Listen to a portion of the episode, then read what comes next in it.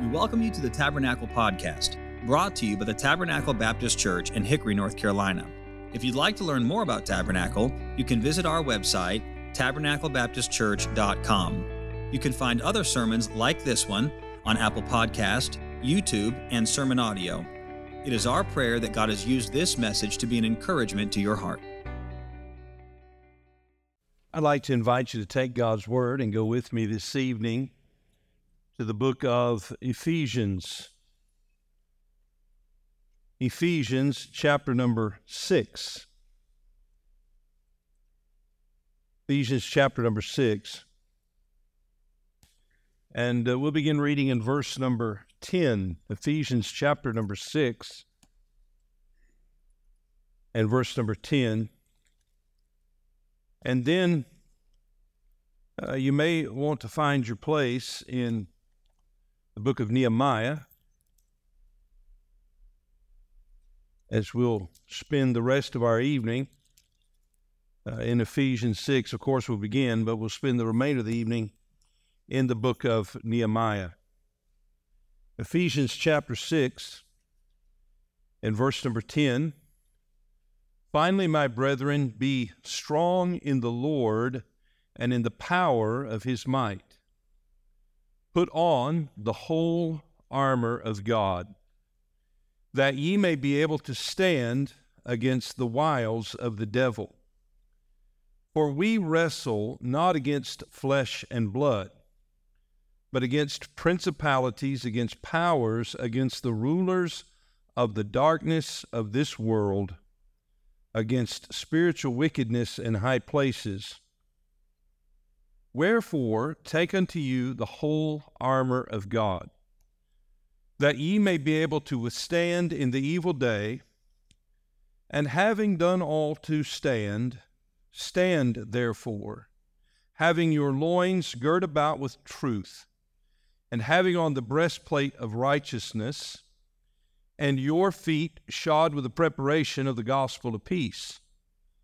Above all, taking the shield of faith, wherewith ye shall be able to quench all the fiery darts of the wicked, and take the helmet of salvation and the sword of the Spirit, which is the Word of God, praying always with all prayer and supplication in the Spirit, and watching thereunto with all perseverance and supplication for all saints, and for me that utterance may be given unto me, that I may open my mouth boldly to make known the mystery of the gospel.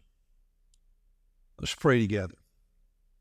Father, we thank you for this opportunity to come together around your word.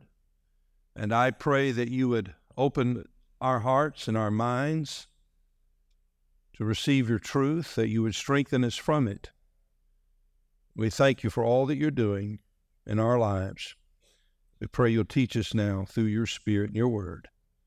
Help me as I preach, fill me with thyself. Cleanse me, I pray, of my iniquities. Use me as a vessel to encourage your people. In Jesus' name, amen. Verse number 18 is the key verse in this passage for our theme tonight. Praying always with all prayer and supplication in the Spirit, and watching thereunto with all perseverance and supplication for all saints.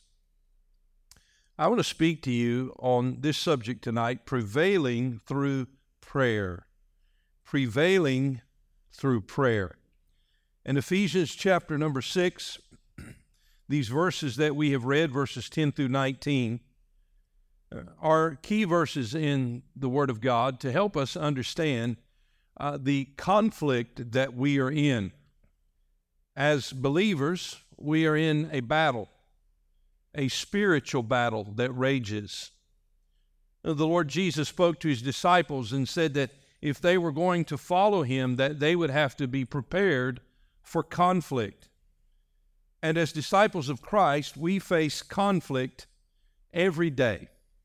There is a conflict within. That's the conflict that we face with our flesh that resists God. But there is a, another conflict that we face. It is a spiritual conflict, a war that is being waged against Christ and against His church in the spiritual realm. Sometimes we confuse that spiritual conflict uh, with a physical or a personal conflict. For example, there are people that we might look at and say, that's the enemy. But God has told us that those people are not the enemy. In fact, many times they are just simply tools that the enemy uses. And God's people need to be discerning that our conflict is not, as the Bible said, with flesh and blood. Verse number 12 of this text For we wrestle not against flesh and blood. Sometimes we, we, we try to strive in that arena. Sometimes we would, we would like to just get a few blows in in that arena. But that's wasted energy and that's a sinful action which God tells us that we are to refrain from. We need to understand then that our true enemy is a spiritual enemy.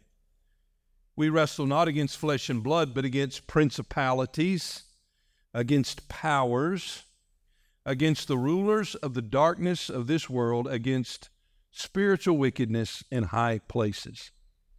Satan, uh, that angelic being who rebelled against God and drew one third of the angels away with him in his rebellion, uh, strives against Christ and against his church in a spiritual conflict.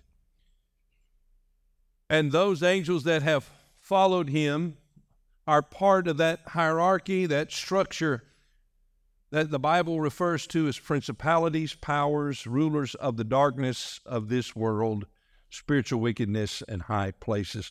We need to understand we're in a conflict, we're in a battle, we're in a war.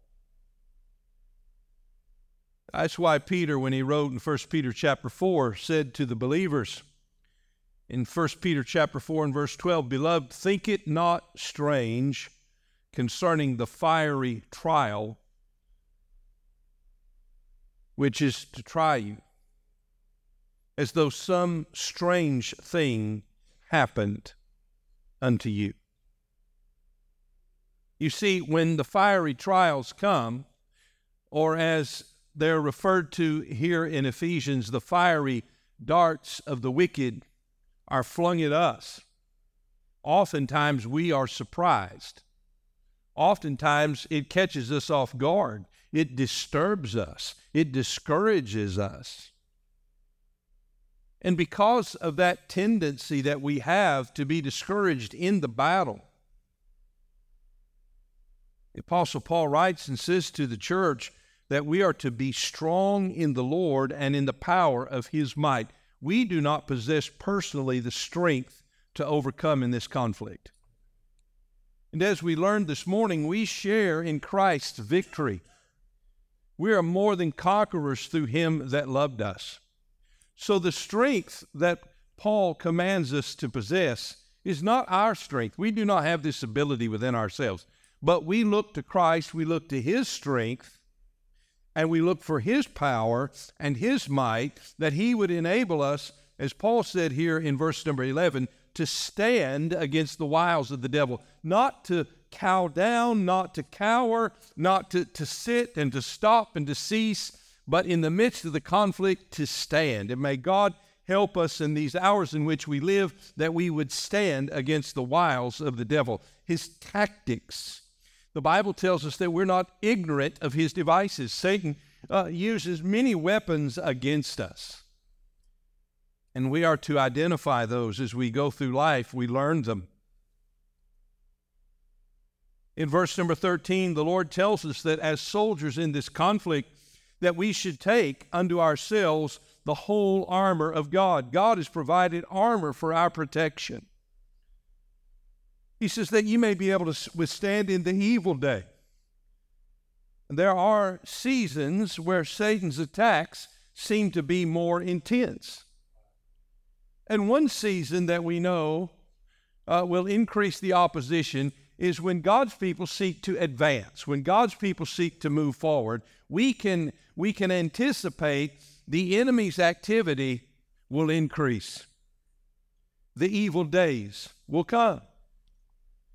If you resolve in the coming year that you're going to read through the Bible, which I think is a goal all of us ought to have, to spend time with God in His Word, to read through it, to begin to comprehend and understand the message of the Bible, we know that Satan will oppose us.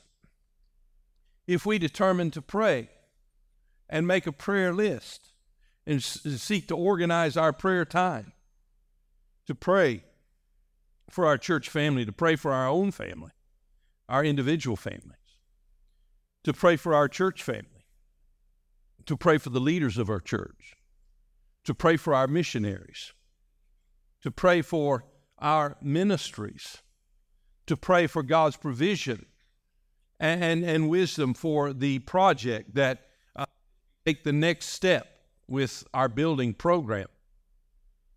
You can be assured that as you resolve to pray, the devil will resolve to fight against you. You will provoke spiritual wickedness in high places. They will come against you.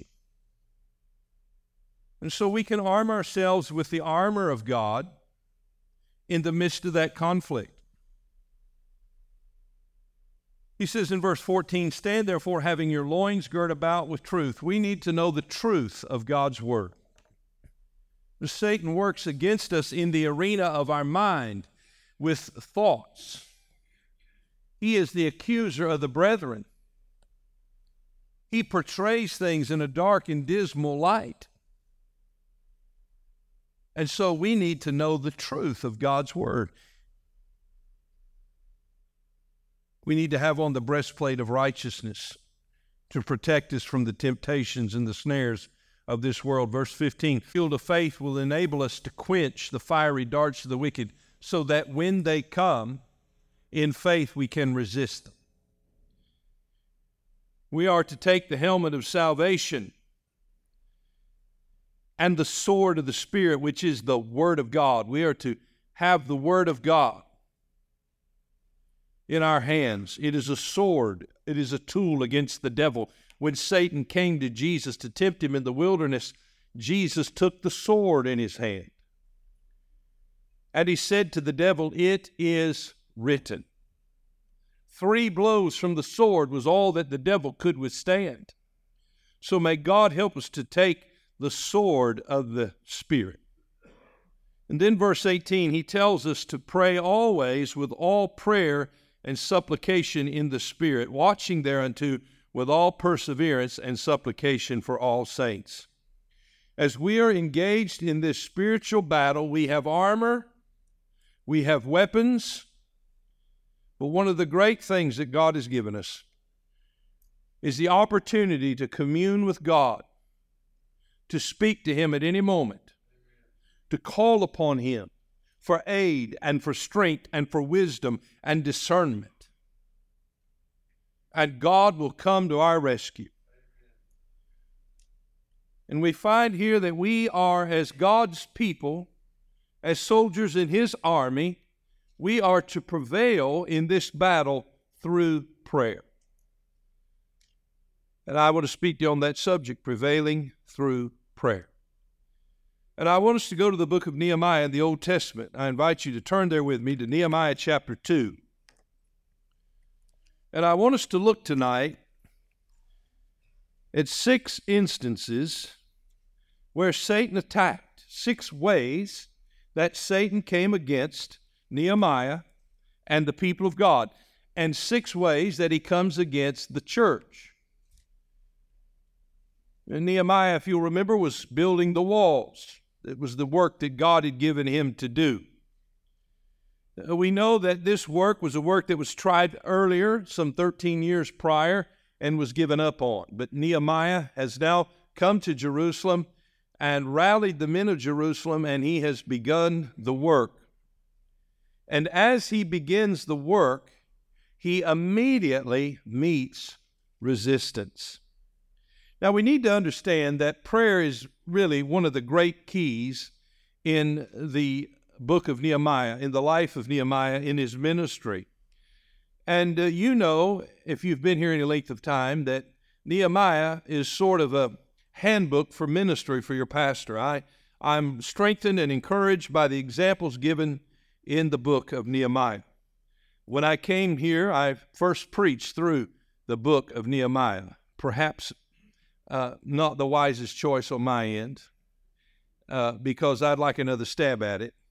And I've taken several little stabs, but uh, 15 years later, I think I'd be more prepared to preach it than I was then. But nevertheless, it was on my heart. And so I preached it. Over the last 15 years, in many ways, God has enabled me to, to learn to live through some of these things that are given to us in God's Word. And so, as we as a church endeavor to take the next step, as we endeavor to conduct the ministry that Christ has given to us in the midst of great spiritual opposition, we need to learn how to prevail through prayer. Now, Nehemiah's opportunity was open to him through prayer in chapter number one. In chapter number two, those obstacles God removed as Nehemiah prayed. And then from the end of chapter 2 all the way through chapter number 6, we see that the opposition that Nehemiah and the people faced, they overcame through prayer. And so I want us to look at these forms of opposition and uh, learn something from them and how we, as we face opposition, uh, can prevail, as did Nehemiah and the people of God through prayer. I'd like for you to go with me to chapter 2 and verse 19. Nehemiah chapter number 2 and verse number 19. But when Sanballat the Horonite and Tobiah the servant, the Ammonite, and Geshem the Arabian heard it, what did they hear?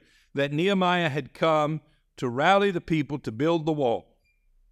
They heard the people say, with Nehemiah, we will rise up and build. When they heard it, they laughed us to scorn and despised us and said, What is this thing that ye do? Will ye rebel against the king? Then answered I them and said unto them, The God of heaven, he will prosper us. Therefore we his servants will arise and build. But ye have no portion, nor right, nor memorial in Jerusalem. So immediately they are met with opposition. Now I'd like for you to go with me to chapter 4 and verse number 1. In chapter 4 and verse number 1, the plan that was communicated in chapter 2 is now being carried out in chapter 4. But it came to pass that when Sanballat heard that we built the wall, he was wroth. That means he was really mad and took great indignation and mocked the Jews. And he spoke before his brethren and the army of Samaria and said, What do these feeble Jews? Will they fortify themselves? Will they sacrifice? Will they make an end in a day? Will they revive the stones out of the heaps of the rubbish which are burned? Now Tobiah the Ammonite was by him, and he said, Even that which they build, if a fox go up, he shall even break down their stone wall. So work began. They're rebuilding the wall, and the enemy comes with attack number one the attack of ridicule and criticism. The attack of ridicule and criticism. I want you to know that when the work of God advances, Satan is not happy. He is angry. And in his anger, he will seek to stop the work through ridicule and criticism. They ridiculed the Jews, they laughed at them, they scorned them, they despised them. You know, there's something about our flesh. We do not like to be mocked. We do not like to be laughed at. We do not like to be scorned or criticized, and we have a tendency to take it personally, do we not? By the way, we live in a world of ridicule and criticism. The Bible tells us in the book of Jude that in the end times, there will be such a disdain for authority, a contempt for it, a mistrust of it. And the symptoms of that are all across our nation. And those, those thoughts that permeate this civilization have even crept into the thinking of the church to create a spirit of distrust, a, a spirit of criticism, and a spirit of ridicule. The Bible said, He that answereth a matter before he heareth it, it is a folly and a shame to him.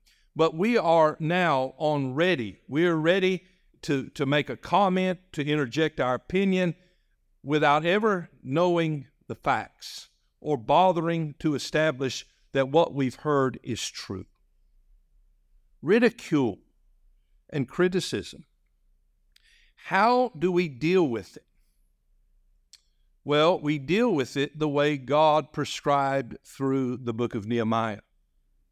We deal with it in prayer. Look in verse number four, chapter number four. Hear, O our God, for we are despised, and turn their reproach upon their own head, and give them for a prey in the land of captivity. What did they do? They committed it to God. They committed the criticism and the ridicule. They committed the reproach and the hatred and the strife. They committed it to the Lord. That's a great thing for us to learn to do, is it not? The temptation is to get involved, to get engaged, to make a comment on a post, to set the record straight, to tell them what we think. That's the temptation. When ridicule and criticism comes. And we all face it.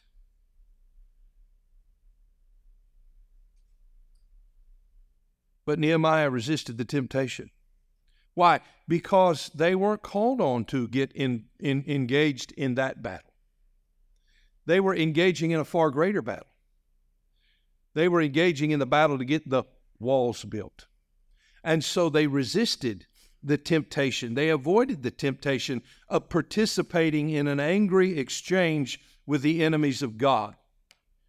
You know, when I see Christians in the public arena who are acting in an ungodly fashion because of their commitment to God's Word, I see people who are doing far more harm than they are good. Because we're not to get involved in the hateful exchange of this world. That's not what we're called to do. We're called to the task of getting the gospel to a lost and dying world. We're bringing the terms of peace to the enemies of God. And we accomplish far much when we avoid the temptation to get embroiled in those battles and we keep our eyes on what the Lord has given us to do and we learn to seek God in prayer. Well, here's the second form of opposition that came. Number one, ridicule and criticism. We're all going to face it, we're all going to get it. Don't be surprised when it comes. It hurts, it stings, but we're going to get it. Number two, threats and intimidation. Threats and intimidation. The devil is a bully.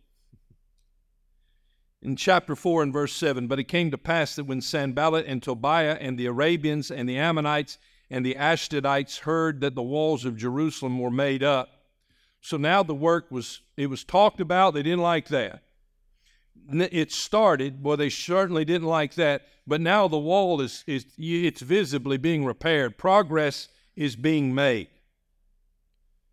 The breaches began to be stopped. Then they were very wroth. You thought they were mad before, now they're really mad. Verse number eight, and conspired all of them together to come and to fight against Jerusalem and to hinder it. So now there are threats and tactics of intimidation. As I said a moment ago, Satan is a bully. Uh, when, when Nebuchadnezzar wanted to, to force everyone to bow to that image, he, he brought in uh, some influential people. By the way, beware of the influencers. Beware of the influencers. They are controlled by forces beyond themselves. They have sold themselves for that status. Their messages are consistent. Beware of the influencers. And they threaten and they try to intimidate the people of God into conforming. But we will not conform to the doctrines and teachings of this world by the grace of God. Threats and intimidation. When you hear the music, bow down and worship the golden image.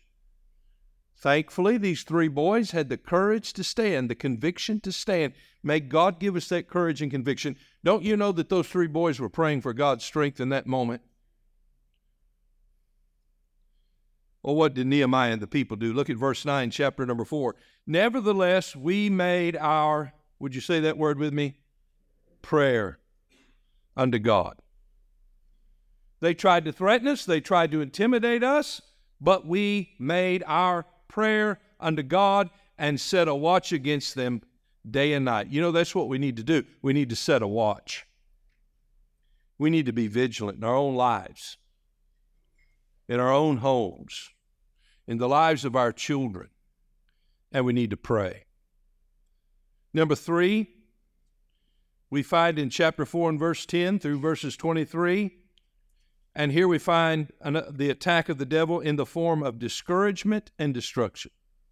Discouragement and destruction. Satan will do all he can to discourage God's people in the work. Chapter 4, verse 10 And Judah said, The strength of the bearers of burdens is decayed, and there is much rubbish, so that we are not able to build the wall. They were tired, and the task was, it seemed to be impossible. It's hard to build a wall when there's so much rubble. When there's so much rubble, you can't walk through it. I don't know uh, exactly what tools they had at their disposal, but uh, I don't think they had uh, one of those great big caterpillar bulldozers and dump trucks there for them. That probably wasn't available. Maybe horses and mules and carts, those type of things but they were doing manual labor. And there was so much garbage to deal with. You couldn't even move through the streets. Remember, Nehemiah on his survey trip had to get off of the animal that he rode, he couldn't navigate it. So much rubbish. Oftentimes we think, this is too hard, this is too difficult. What, what, what difference can I make in this task? Satan will seek to discourage us and he will seek to destroy us in the middle of their discouragement when they said, We're not able to build the wall in verse 10, verse 11, and our adversaries, boy, they're listening. They're listening. By the way, be careful what you say. The devil wants to hear what you have to say. Our adversary said, They shall not know, neither see, till we come in the midst among them and slay them and caused the work to cease. And it came to pass that when the Jews which dwelt by them came, they said unto us ten times. Boy, their messaging was consistent, wasn't it? From all places which ye shall return unto us, they will be upon you. Now there are Jews, people who are supposed to be co laboring in the battle and in the work, they are now communicating the message of Sanballat and Tobiah. By the way, don't become a, participate, a participant in spreading the devil's message.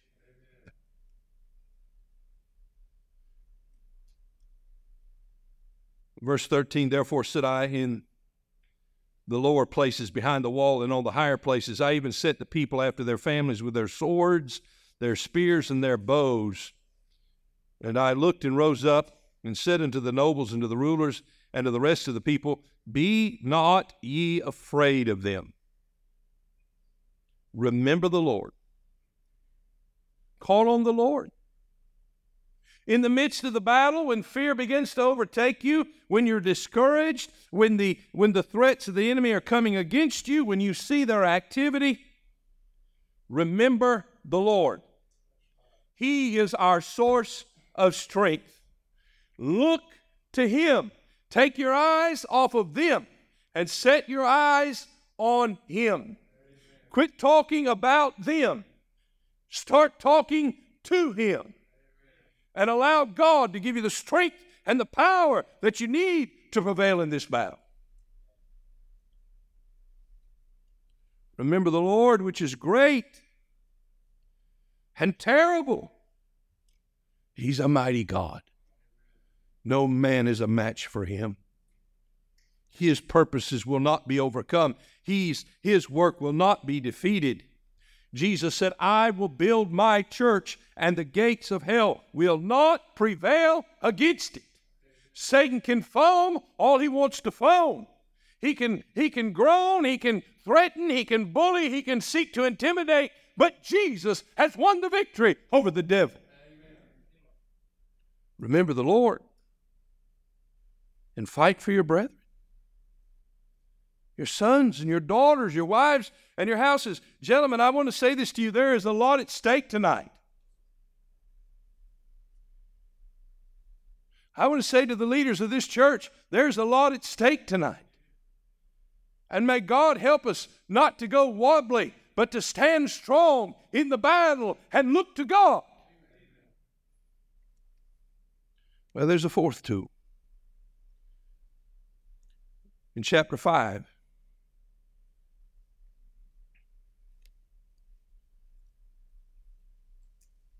In verse number one, there was a great cry of the Jews, a cry of the people and of their wives against their brethren the Jews.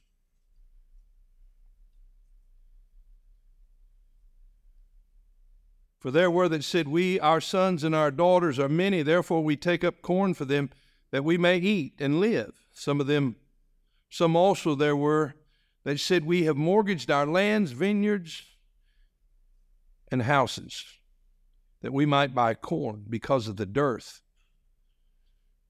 There were also that said, We have borrowed money for the king's tribute, and that upon our lands and vineyards. Yet now our flesh is as the flesh of our brethren our children as their children.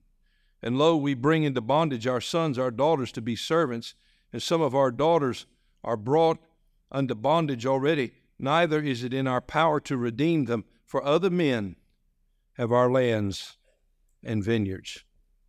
Here we have mistreatment of brethren, the mistreatment of the brethren, and division. Jesus said, By this shall all men know that you're my disciples if you have love one for another. The Bible said we're to prefer one another in love. The Bible said that from time to time, when you and I suffer wrong at the hands of another brother, that we should, because we love Jesus so much and we want the gospel to go forward, and because unity is so important to us, that we should be willing, if need be, to suffer wrong and take it that we should not, of course, mistreat one another and abuse one another, and that we should preserve the unity of the church. One of the great secrets to the power of the New Testament church in Jerusalem was their unity. You study it, look at the phrase one accord, one accord, one accord. What did Paul uh, admonish the saints? He said, when he admonished them, he said, Be of one mind. When he spoke to the church at Corinth, he said, Be of one mind. We need unity in the church, and we need to pray that God would preserve unity. You say, Pastor, do we have disunity? Not to my knowledge. But I certainly don't want to open the door for it either. And I know that Satan is coming against us. And therefore, we need to pray for unity. I know that from time to time, sinners, when we get together, intentionally or unintentionally sometimes harm one another. Not meaning to, but it happens, does it not? A misunderstood word? Or maybe a sharp word that shouldn't have been uttered? An offense taken? How do we guard against that? Through prayer. Through prayer. Well, that leads me to a fifth thing in Nehemiah chapter 6. Another attack that Satan launches against us. In chapter 6 and verse number 1, now it came to pass when Sanballat and Tobiah and Geshem the Arabian and the rest of our enemies heard that I had built the wall and that there was no breach left therein. there's no gaps in the wall now. It's not completely done, but there's no gaps in it. He said, At that time I had not set up the doors upon the gates. That Sanballat and Geshem sent unto me, saying, Come, let us meet together in some one of the villages in the plain of Ono. It sounds like a bad place to be, doesn't it? The plain of Ono. But they thought to do me mischief. You know, we need discernment these days. Discernment. That's a gift we need to develop in the church. Discernment. And Nehemiah and the people were discerning. They thought to do me mischief. Verse 3 And I sent messengers unto them, saying, I'm doing a great work, so that I cannot come down. Why should the work cease whilst I leave it and come down to you? Yet they sent unto me four times after this sort, and I answered them after the same manner. Well, the devil's persistent, isn't he? Verse 5 Then Sanballat, his servant, then Sanballat rather, then sent Sanballat, his servant, unto me in like manner the fifth time with an open letter in his hand. Now he's got a letter. You didn't know Facebook uh, was in, was uh, around in those years, right? An open letter for everybody to read. Verse 6 Wherein was written, It is reported among the heathen, and Gashmu saith it, that thou and the Jews think to rebel, for which cause thou buildest the wall, that thou mayest be their king, according to these words. Here was the rumor. Here's what they were saying. Uh, you know what? Uh, we've heard that you're trying to set yourself up as the king here. That was a lie, was it not? But they thought it was true. Now, they perhaps knew it wasn't true, but it didn't matter to them because they could say it in an open letter for everyone to read. Verse 7 And thou hast also appointed prophets to preach of thee at Jerusalem, saying, There's a king in Judah, and now it shall be reported to the king according to these words Come now, therefore, and let us take counsel together. Hey, let's get our PR people involved. We'll, help, we'll talk to the king for you. Let's sit down. Let's work this thing out. And let's see if we can make this a, a, a, a more uh, synergistic plan for all the people of Jerusalem so that we all feel really warm and fuzzy about what you're doing here. You, you know that the God deniers, I'm not talking about politics here when I use this word, I'm talking about theology. The liberals the people who deny the truth of God's word. Do you know that they never build anything? They only seek to tear down what Bible believing churches have built. They don't build anything. They just seek to tear it down. Why? Because they can't stand the thought that the message of the gospel is going forward and they haven't been consulted about it. You see, as, as Nehemiah answered them, You have no portion, nor lot, nor memorial in Jerusalem. He kindly said to them, This is really none of your business. This is the work of God. They said, Oh, now listen, we know what you're doing. You're trying to set yourself up as king, but we can help you with this. You're appointing those prophets to preach about you, but that's not what Nehemiah was doing at all. So they said, Come on, let's have a meeting. You sit down with us and, and oh no, we'll get together and we'll work this out. But Nehemiah answered them in verse 8 Then I sent unto him, saying, There are no such things done as thou sayest, but thou feignest them out of thine own heart. You're imagining things. For they all made us afraid. By the way, let me just say this the devil instigates a lot of imaginations, doesn't he? He is convincing too in his imaginative work. He said, Thou feignest them out of thine own heart, for they all made us afraid, saying, Their hands shall be weakened from the work that it be not done. You know what the devil wants to do? He wants to weaken us. I want you to know that in the work of God, the opposition never ceases. It's constant.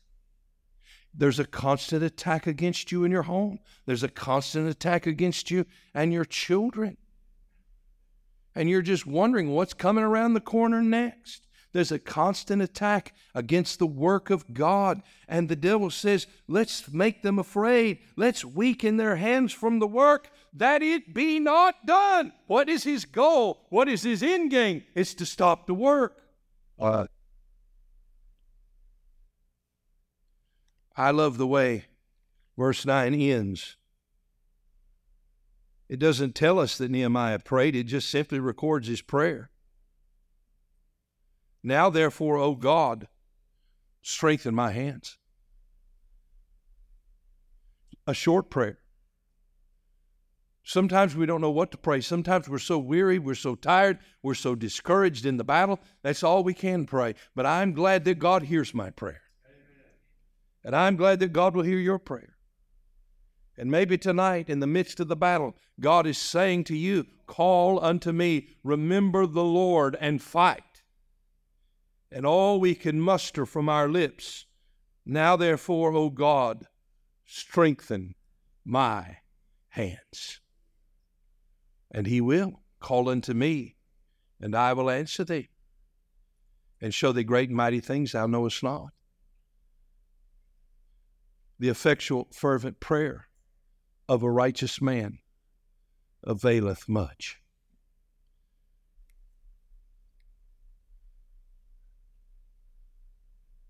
I want to give you a sixth one, and we close with this. The sixth attack that Satan launched against him was fear and temptation. Fear and temptation. Someone has said there are 365 references in the Bible that tell us to fear not, one for every day. I haven't done the study. Maybe you have time to do it. Let me know if it's wrong. Somebody will probably come to me tomorrow. There's only 363. That's okay. We'll give you credit. Look at Nehemiah 6 and verse 10. Afterward, I came into the house of Shemaiah, the son of Delaiah, the son of Mehetabeel, who was shut up. And he said, Let us meet together in the house of God within the temple, and let us shut the doors of the temple. For they will come to slay thee. Yea, in the night will they come to slay thee. What is he doing? He's trying to stir fear in the heart of Nehemiah. He's acting like a friend of Nehemiah's. He's saying to him, Nehemiah, they're going to kill you, so come into the temple. Nehemiah was not permitted. He was not a priest. He was not a Levite. He was not permitted into the temple. He's being invited to violate the clear commands of God in order to save his own skin. You see, Satan will use the tactics of fear and temptation to try to cause us to do something in the irrational moments of our fear that we know is wrong to do. But yet we think we could possibly be justified in doing so because of the fear that grips us. In verse 11, Nehemiah responds and said, Should such a man as I flee? And who is there that, being as I am, would go into the temple to save his life? I will not go in. I will not violate God's word.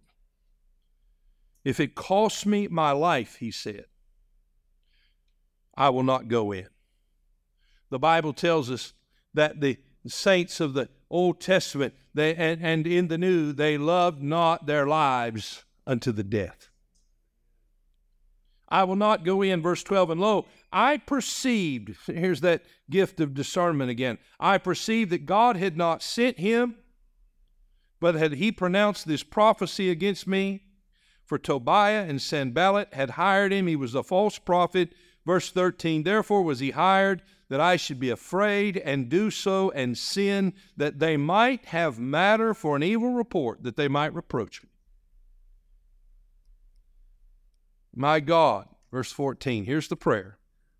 Think thou upon Tobiah and Sanballat according to these their works, and on the prophetess Noadiah and the rest of the prophets that would have put me in fear.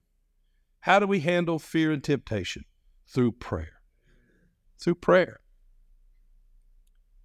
Look at verse 15. So the wall was finished.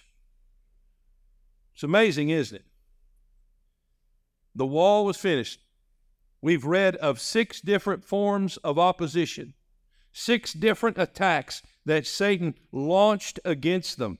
But nevertheless, the wall was finished. God's work was accomplished. In the 25th day of the month, Elul, in fifty and two days. And it came to pass when all our enemies heard thereof, and all the heathen that were about us saw these things, they were much cast down in their own eyes, for they perceived that this work was wrought of our God. This work, if it is to be accomplished, will be wrought of our God. And what God does, God finishes. And God will enable His people to prevail if we continue to pray. Prevail in your Christian life, prevail in your home, prevail over the attacks of Satan, and prevail as a church as we learn to pray. So may we be as the disciples and say to the Lord, Teach us to pray. I was at lunch with a man, oh, about a month ago, and this man knows a lot of people in this little realm that we call the independent Baptist world. And he said to me, he said, Brother Hooks, to my knowledge, there are only four churches. Uh, there may be more than that. I'd have a hard time believing he's limited to this.